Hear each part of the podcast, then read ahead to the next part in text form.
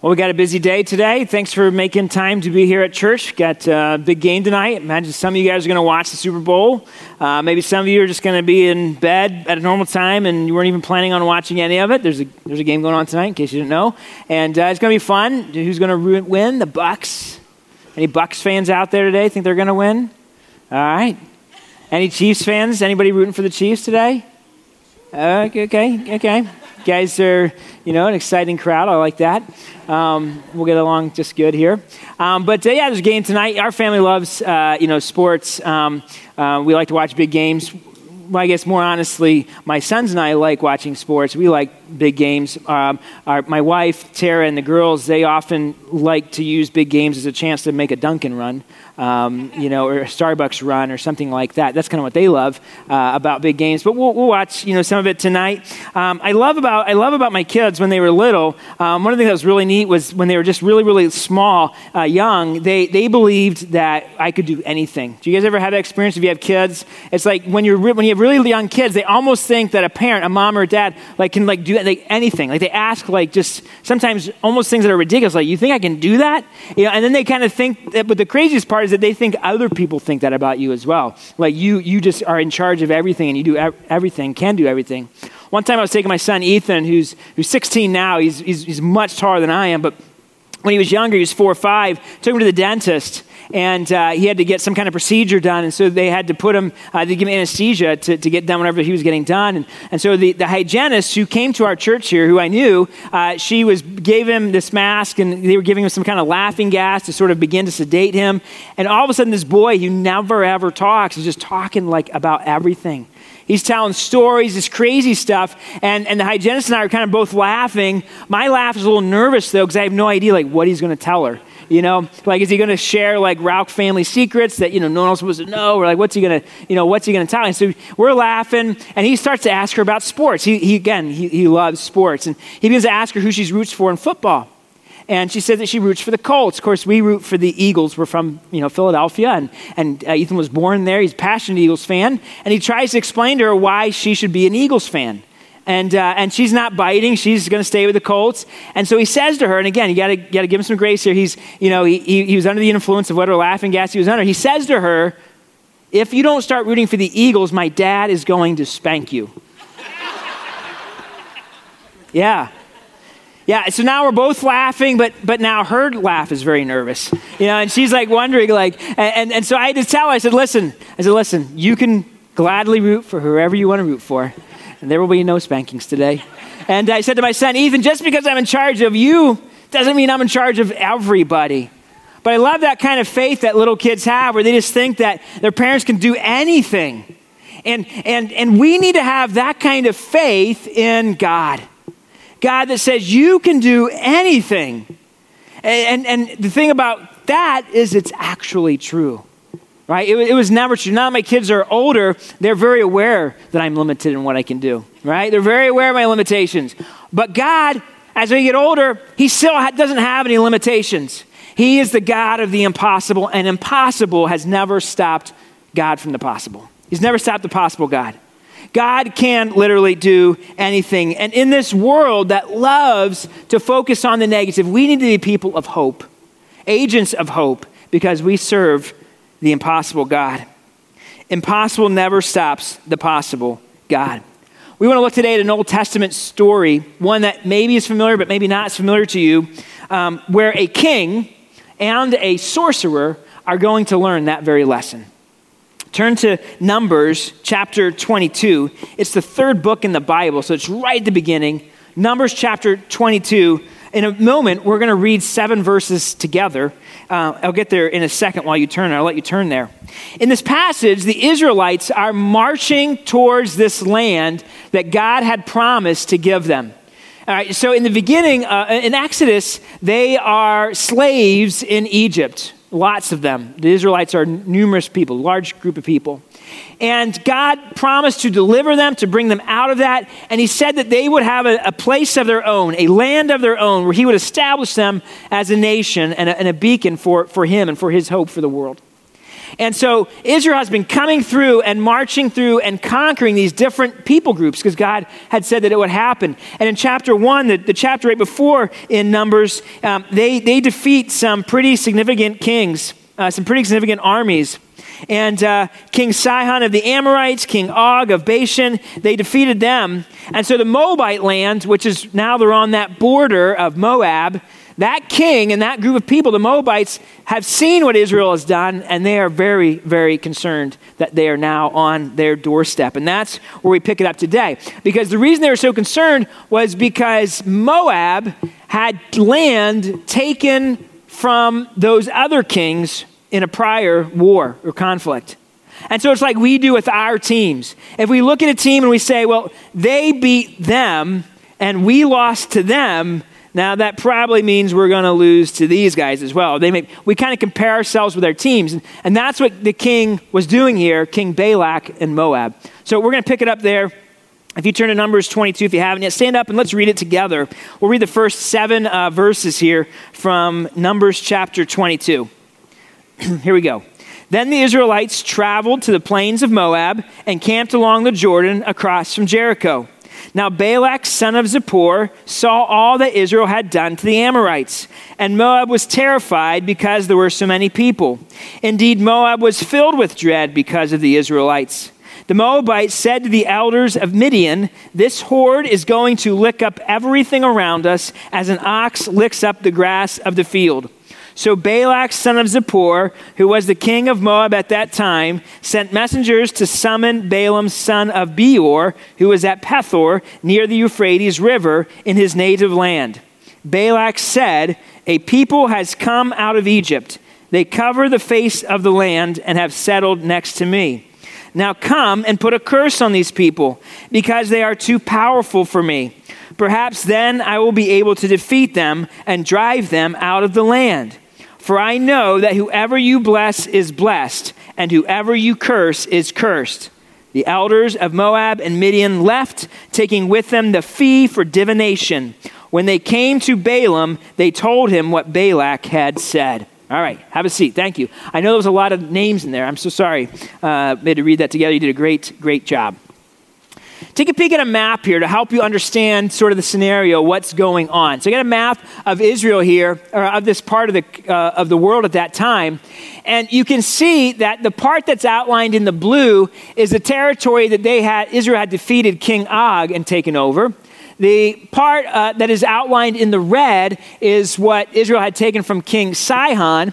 And so you can see the, the next part down is Moab. And so that's where the people of Israel are camped. And Moab can see them kind of coming. You can sort of see what's happening as they're coming through and defeating these peoples along the way to, again, take over this land that God had promised would be Israel's to inhabit and to live in. And so you can see why Balak is terrified, and all of the people, the scripture said that we wrote, that we read, they're all terrified of Israel. It seems like these former slaves who had never had any kind of military training, who, who, who didn't have these great, mighty warriors, um, are destroying all these nations along the way. It's like they have a supernatural force behind them.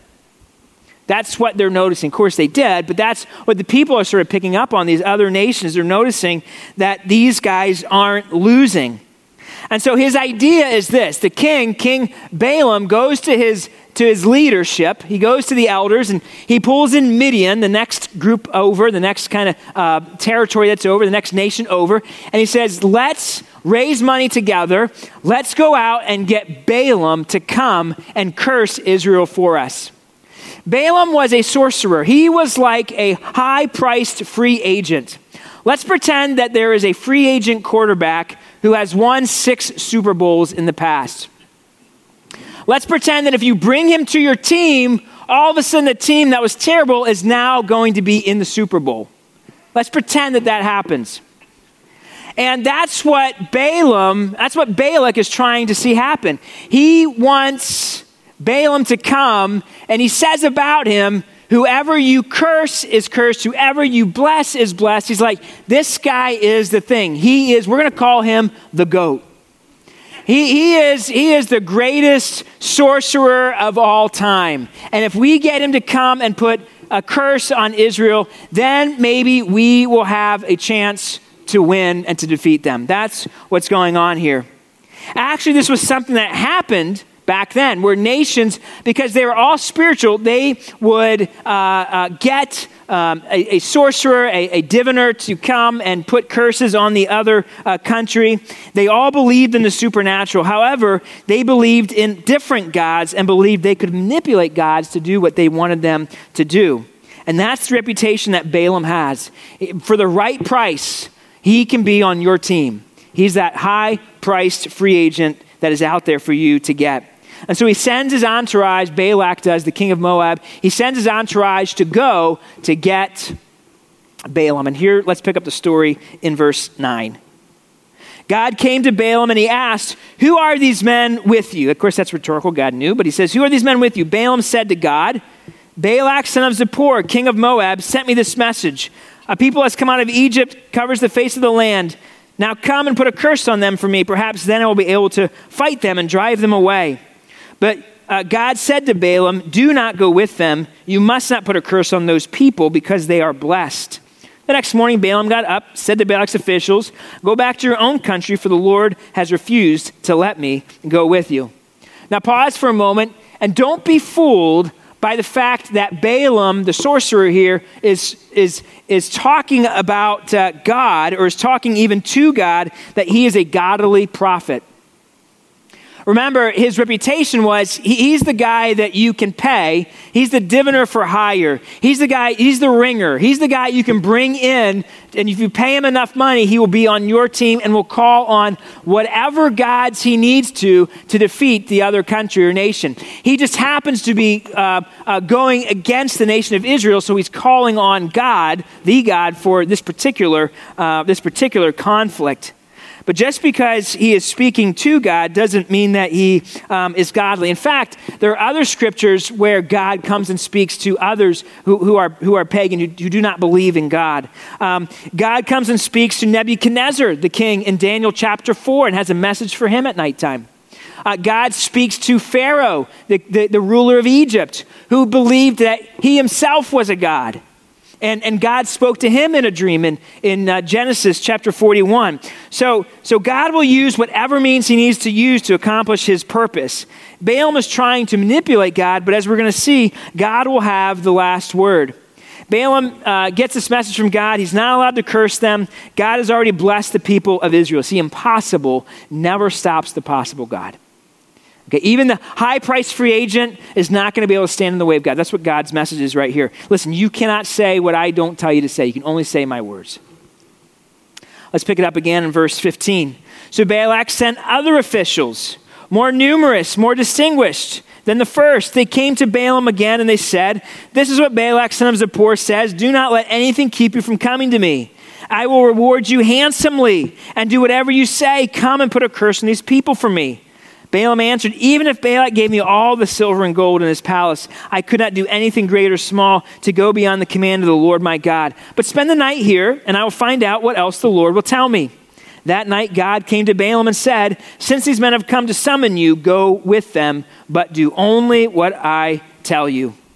So again, this group of people comes. Balak sends a second group. This group is more distinguished. In other words, these are even more famous people. This is people that maybe Balaam's going to respect. They come with a bigger bribe, a larger reward, and, and, and Bal- uh, Balak is thinking he for sure will come. This is kind of what he does. Balak says, or Balaam says, I can't unless I can only say what God gives me to say although inwardly he would have loved to curse Israel because that's what he is. He's, he's, a, he's a prophet looking for a profit. He's not looking for what's right or wrong. He simply wants uh, to earn a paycheck, and he would love to, to curse Israel to get this paycheck. And so he says, Well, hang on. God told me I can't go with you, but just wait here one more night. Let me go back to God again. Maybe he'll let me go this time. He's hoping that he can go. He's hoping that he can get a curse in on Israel. This time, God says, Yes, you can go, but you must be careful to only say what I can, what I tell you to say. Well, Balaam must have had other plans. He must have had a plan to try to not listen to the Lord because look at what happens next, verse 21. Balaam got up in the morning, he saddled his donkey, and he went with the Moabite officials. But God was very angry when he went, and the angel of the Lord stood in his road to oppose him. Balaam was riding on his donkey. His two servants were with, with uh, and his two servants were with him. When the donkey saw the angel of the Lord standing in the road with a drawn sword in his hand, it turned off the road into a field, and Balaam beat it to get back on the road. So, pause for another second. God has said that he can go, right? In the last verse. So, why now is he angry with him for going? It must be because Balaam was not going to say what God had directed him to say. That Balaam was going to bring his own message, that he was going to somehow, again, try to say something to curse Israel. And so God is going, is going to oppose him here. The angel of the Lord is standing in his way with his sword drawn. God has revealed that to the donkey who avoids it. Balaam beats the donkey back on the path. This actually happens two more times where the donkey sees the angel and, and Balaam does not, and Balaam uh, gets his donkey to get back on the road. Finally, the donkey just lies down there and does not want to go any further. And then in verse 28, not only does the angel, uh, not only does God give the donkey eyes to see the angel of the Lord, but now that the Lord gives a donkey the ability to speak. Impossible never stops the possible God. Look at verse 28. The Lord opened the donkey's mouth, and it said to Balaam, What have I done to you to make you beat me these three times? Balaam answered, You have made a fool of me. If only I had a sword in my hand, I would kill you right now. It's crazy that the donkey speaks, but that's what God can do. What's even crazier to you or I is that Balaam returns and starts talking back to the donkey. That's like when you speak to yourself, it's not a problem. But when you start answering yourself and you have a conversation, that's, that's when there's a trouble, right? He's speaking to a donkey, and the donkey is making sense. And the donkey is actually trying to explain things to him. That's what God can do, though. God can use a donkey. God does not stop for what seems impossible to others. But keep in mind for a second, just to give some background, that Balaam, remember, he was a diviner, he was a sorcerer. And those who practice dark arts, magic arts, those who practice, you know, speaking with other evil spirits will often do so with animals. Animal sacrifices are part of what they do. And so perhaps even Balaam had spoken to animals before who were filled with some sort of evil spirit. It's possible, and that's why maybe he doesn't react or respond to this donkey speaking to him. In verse 31, the story continues. The Lord opened Balaam's eyes, and when he saw the angel of the Lord standing in the road with his sword drawn, he bowed low and he fell face down. The angel of the Lord asked him, Why have you beaten your donkey these three times? I have come here to oppose you because your path is a reckless one before me. The donkey saw me and turned away from me these three times. If it had not turned away, I would certainly have killed you by now, but I would have spared it. Balaam said to the angel of the Lord, I have sinned. I did not realize that you were standing in the road to oppose me, but if you are displeased, I will go back. The angel of the Lord then said to Balaam, Go with the men, but speak only what I tell you. And so God reiterates his word to Balaam You may go, but listen, you can only speak what I tell you. He says, Your path that you were on was a reckless one. In other words, you thought you could kind of get one on me. You thought that I was letting you go and that you were going to somehow speak a curse over Israel. Listen, your power is limited. Here's what God's saying to him You may have defeated other nations, you may have been able to manipulate other gods, but I am the God, and you will not manipulate me. You will not get around me. I can actually see what your motives are, and I can use a donkey to stop you if I need to. See, impossible never stops the possible God. Balaam realizes at this point he is kind of in over his head and he for the moment is willing to go along and say you know whatever god wants him to say. God can use a donkey for his purpose. God can use a wicked, a wicked pagan sorcerer as well. Balaam can only say what he is told to say. Well for the sake of time i want to summarize kind of what happens next the king of Moab comes out to meet him, and he says, Why didn't you come the first time? Uh, but listen, for that behind, we'll put that behind us. We want you to come. Let's stand up on this mountaintop, and I want you to curse the nation of Israel. Balaam says, I can only say what God reveals to me to say. I, can, I kind of have learned my lesson. I, I, I can only do that.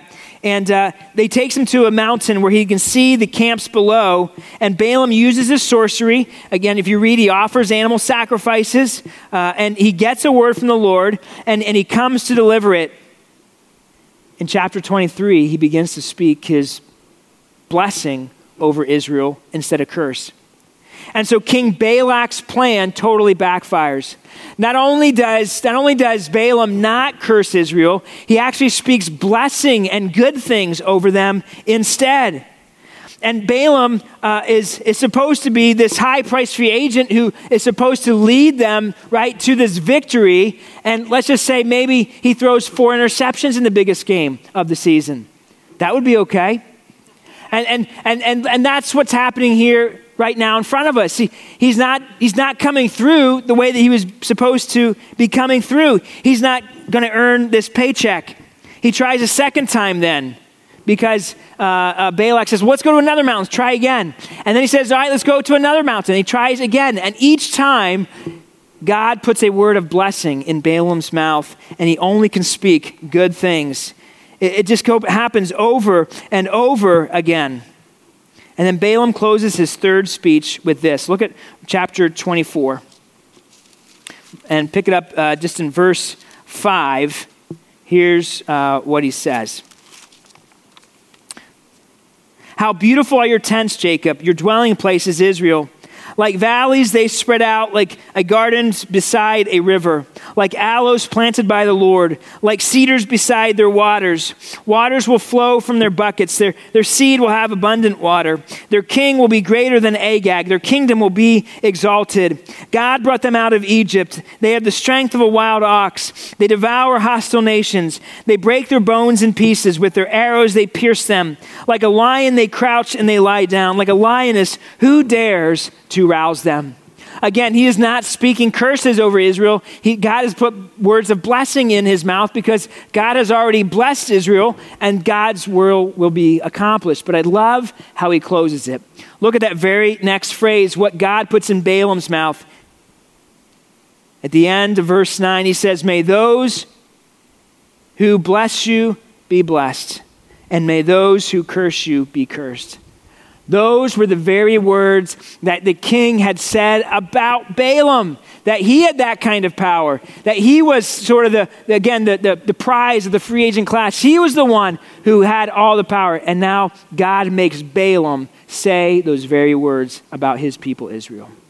I love how God comes through and shows his power. The impossible never stops the possible God.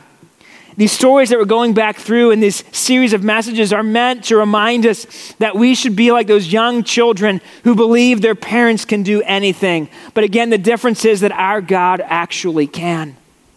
And He can come through on your behalf and on our world's behalf and on our church's behalf in 2021.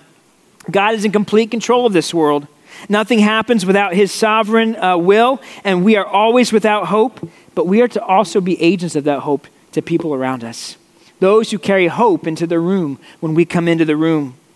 Let me share just four thoughts with us today to kind of uh, uh, from, from, this, uh, from this story here. Four things that I think this story teaches us. Two of them are warnings, are meant to be warnings and to cause you and I to think. And two of them are meant to be encouragements. Here's the first. The first two are warnings. Number one, religious talk doesn't always equal a Jesus walk. And here's what I mean by that. As you read this passage the first time, you might be tempted to think that Balaam was somehow a prophet of God because he used God words, he used church talk, he talked about going to consult with the Lord. But not everybody who uses those kinds of words is really a servant of Jesus Christ. Right? Religious talk doesn't necessarily mean a Jesus walk. We know that about Balaam. Uh, we don't know it as we read this, but, but God knew that. And so we actually can see that uh, when we find a, another reference about Balaam in the Bible. Turn to Revelation chapter 2. Keep your finger numbers because we're going to come back there. But turn to Revelation chapter 2, the, the very last book in the Bible, in the very, very back of your Bible, chapter 2, verse 14. Jesus is talking to a church here in this book, but in the midst of his, his speech to the church, he references Balaam and Balak. And it gives us a little insight into who Balaam really was, what his motives were. In verse 14 of Revelation, Jesus says, Nevertheless, I have a few things against you. He's talking to that church there. There are some among you who hold to the teaching of who? Balaam, who taught Balak to entice the Israelites to sin. So they ate so that they ate food sacrificed to idols and committed sexual immorality. In other words, there must have been some another time later after this where Balaam is also happy to earn his large reward, his large fee um, for bringing down Israel. And he teaches Balak and Moab how to do it. Balak believed Israel's God could be defeated just like he had defeated other nations and their gods. So, just like Balaam, who was a false prophet, but appeared to be a godly prophet, you and I must be careful of who we let influence us. You and I must be careful of where we get our information. We must make sure that those that we are giving influence in our lives to are only sharing truth from God's word and the whole counsel of God, not just bits and pieces or parts of the Bible, but all of it. And so we must check we must check what we hear from someone else against God's word. We must check those books that we read, the counsel that we receive, the TV programs that we watch, the radio teachers, and the podcasts that we listen to. We must check that their lives are, have integrity and that their words have sound doctrine. We must. Religious talk doesn't necessarily mean a Jesus walk. Be careful of who you let influence you. Be careful of where you get your information. Make sure the source is credible. I think that is one warning from this passage. That's number one. We read in Revelation that Balaam taught Balak later how to defeat the Israelites to be sneaky, to, to look like you're offering something enticing. Basically, what he said is listen, this, this strategy that you have of direct combat is going to lose because God is with them. All right? God is more powerful. But if you uh, become their friends and you kind of sneak in your uh, lies, your false gods, your false doctrine, that actually will work. And if you turn to Numbers chapter 25, the very next chapter in the story, that's exactly what happens. In chapter 25 in Numbers, verse 1, I'll just read a few verses. While Israel was staying in Shittim, the men began to indulge in sexual immorality with Moabite women, who invited them to the sacrifices to their gods. So the people ate the sacrificial meal and they bowed down before these gods.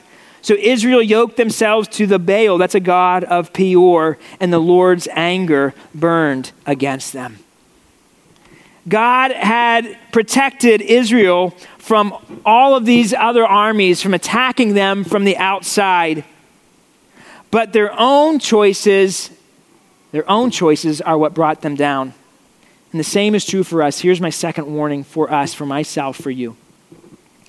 Our poor choices often have natural consequences. That's a warning. I think that's from the story. Yes, God forgives. And yes, there is grace to be had. And we, if we are true believers in Jesus Christ, may look forward to eternal life one day. But those things do not form a blanket shield of protection around us from our own sinful choices and our choices have natural consequences that may come into our lives. I have learned this in my life over and over. Perhaps you have as well. Be careful. Our poor choices have consequences. One of my favorite golfers uh, was a man named Payne Stewart. He uh, won the 1999 U.S. Open. I'll never forget. He was battling with Phil Mickelson, and it was just a great finish. I was watching it live, and uh, just a fantastic finish. Later that year, 1999, Payne Stewart got on a plane. He was flying to a tournament in Dallas. And after the small charter plane took off, the pilots lost consciousness. Air traffic controllers attempted to contact the plane when it failed to make its necessary turn towards Dallas, but there was no answer to traffic control, to air traffic control. So, two Air Force jets were scrambled to investigate the runaway plane, only to discover that there was no one at the controls of the jet. The windows of the cockpit were fogged, and that suggested that the plane had depressurized at 45,000 feet, which probably killed everybody on board. The only thing that was keeping this plane aloft was the autopilot system. One of the Air Force pilots said later, It's a helpless feeling to pull alongside another aircraft and realize the people inside are unconscious or in some other way incapacitated. And there is nothing that you can physically do about it from your aircraft to help them, even though you're only 50 to 100 feet away. Finally, one of the engines ran out of fuel and the plane crashed to the ground. I imagine that God often feels like that Air Force pilot, where he sees the direction that our lives are heading, where he sees the consequences of the choices that we're making where he has a larger view and knows what the eventual our eventual lives will look like if we continue down the paths when our lives crash. We must be careful. Are you on that plane ride right now? Where you are trampling on the grace of God, acting as if He'll just forgive you not realizing there are consequences for your choices, and living out those consequences. Turn around and repent before you crash. I think that's what happened to Israel in this story. They thought they were, had complete immunity.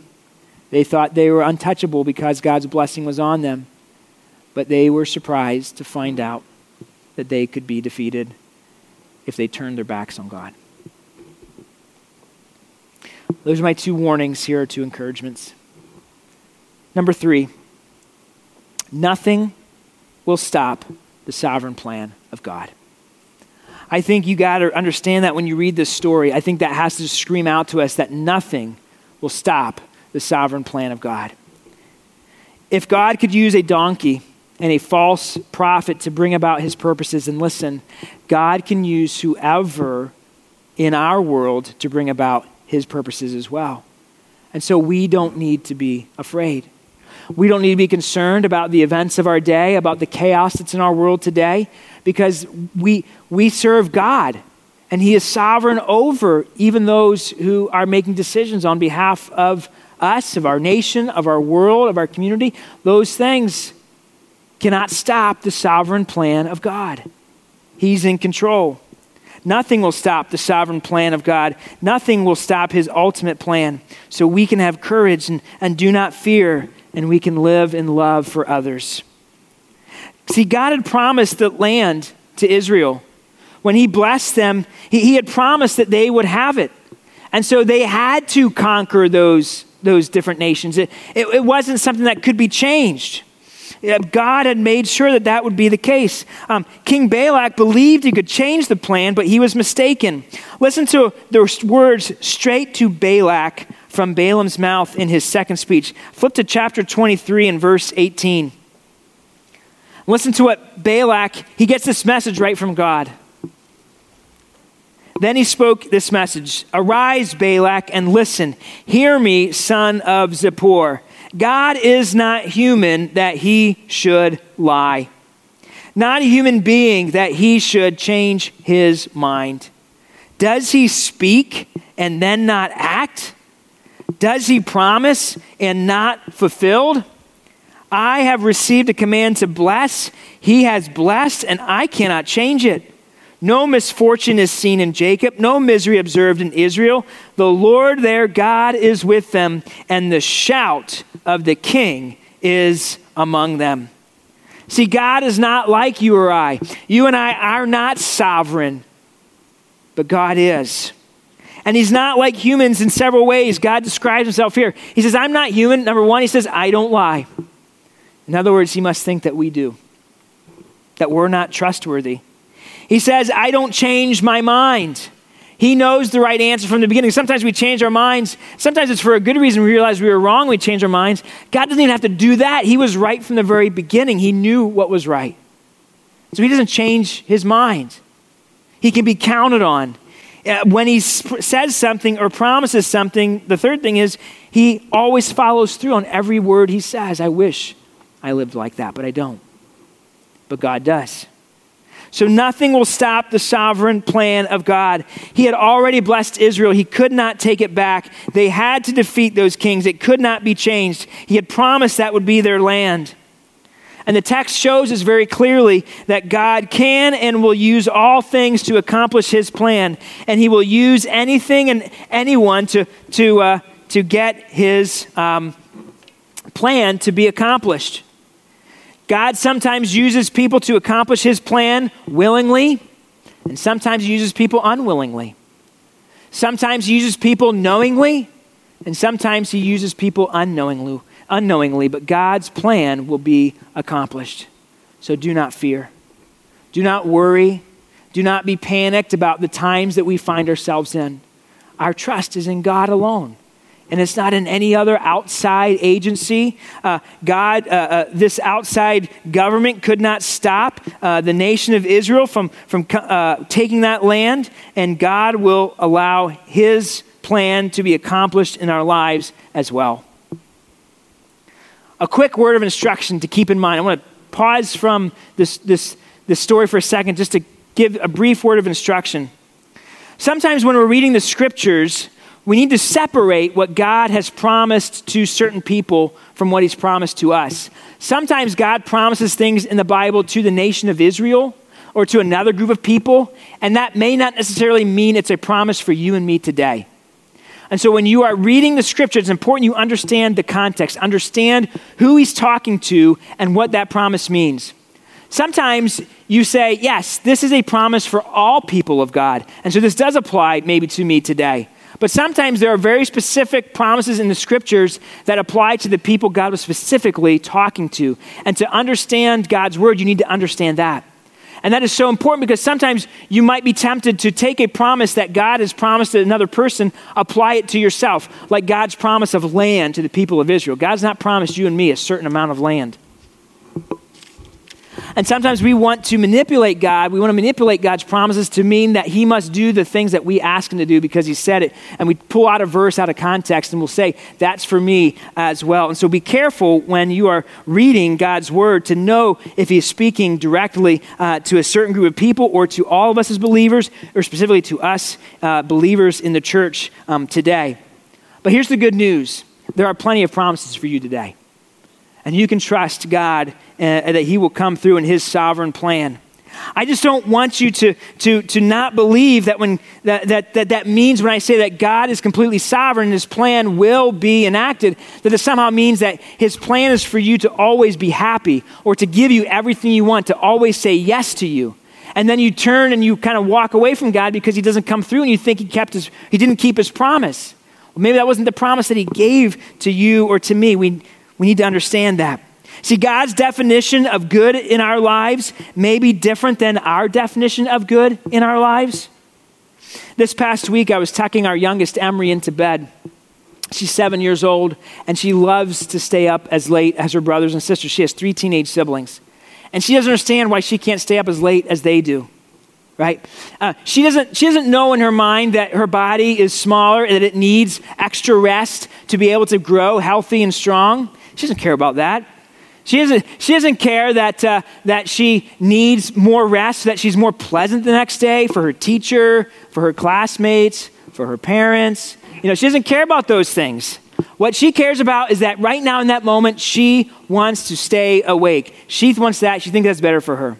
And so finally, this past, I think it was Tuesday night, The same conversation I have every night with her, multiple times. Honey, go back into your room. Daddy said no, you can't stay awake later. We have this conversation. Finally, I said to her one uh, Tuesday night, I said, honey, sometimes no is a good answer. You need to go to bed and I sat down and I was reading, I was trying to read this book. Um, I was sitting there on the couch and reading this book, and, and, I, and I wasn't really reading. I was reading like the same sentence over and over again because I was thinking. And I was thinking about some things in my life that I had been asking God for for, for a long time. Things that I was wanting to come true. Things that I was frankly frustrated about and had a bad attitude about. And I heard God very clearly say to me, Jon, sometimes no is a good answer from me as well. And he's right. Sometimes God's answer to you or to me is no. And it's because he is sovereign and he has a greater picture, a larger picture than you or I do. We have one small, sort of narrow view of the world, and we see things how we want to see them, and we know, we think we know the answer, but it might not be the right answer. Sometimes no is a good answer from God. And that doesn't mean that he's not sovereign. It doesn't mean that he's not in complete control. He just might know better than you do, and he might just say no. And I know that's hard because we want God to come through in everything that we want for our lives. But that's where we trust him, and we trust that he knows better. And our faith is in him, not in him saying yes to us. And that leads me to a final thought, though, for today. Take this encouragement. God alone controls my destiny. God alone controls my destiny. If you and I simply just follow after Jesus and live for Him, we will be okay. We will be okay. There was no outside government that would stop God's plan for being accomplished on Israel's behalf. And there is no outside force in our lives that will stop God's plan from being accomplished in our lives. Not, not a disease, not a doctor's report, not an economy turn, uh, uh, not, a, uh, uh, not, a, not a government force. Uh, there is no one that can stop God's plan from being accomplished in your life or will stop God's will from being accomplished. Listen, God alone controls your destiny. So let's not give other people control of our peace. Let's not give other people control of, of, of, our, of our faith that we hear what someone else says, and, and all of a sudden now we are worried and we are panicked and, and we don't know what's going to happen. No, listen, God does know what's going to happen. I don't know what's going to happen, but I don't need to because God does. You have a God who loves you and wants the absolute best for you. God alone controls your destiny. We need to think how God, about God, how those little kids think about their parents, that He can do anything on your behalf, that He can do what's impossible, that He can turn things around, and He can make even difficult circumstances give you amazing, out of this world hope. Impossible never stops the possible, God. Listen, I don't know if His answer is yes or no for you in your life right now, but I know that His answer will be best, and I know that it will be good. I don't know what your future is or my future is, but I do know the one who holds your future and my future. And he is trustworthy and he is sovereign. And he is ready again to do what is said to be impossible. Would you pray with me? Lord, thank you for the hope that you offer us in Jesus. Thank you that uh, your answer is always the right answer Thank you that we can live with hope. God, give us, give us a warning, Lord. If there's, if there's sin in our life, if there's uh, uh, areas in our life that need to be addressed, would you show us those, God? We don't want to be going like that plane headed towards a crash. God, we don't want to, to walk away from your blessing, your protection on our lives because of our own sinful choices.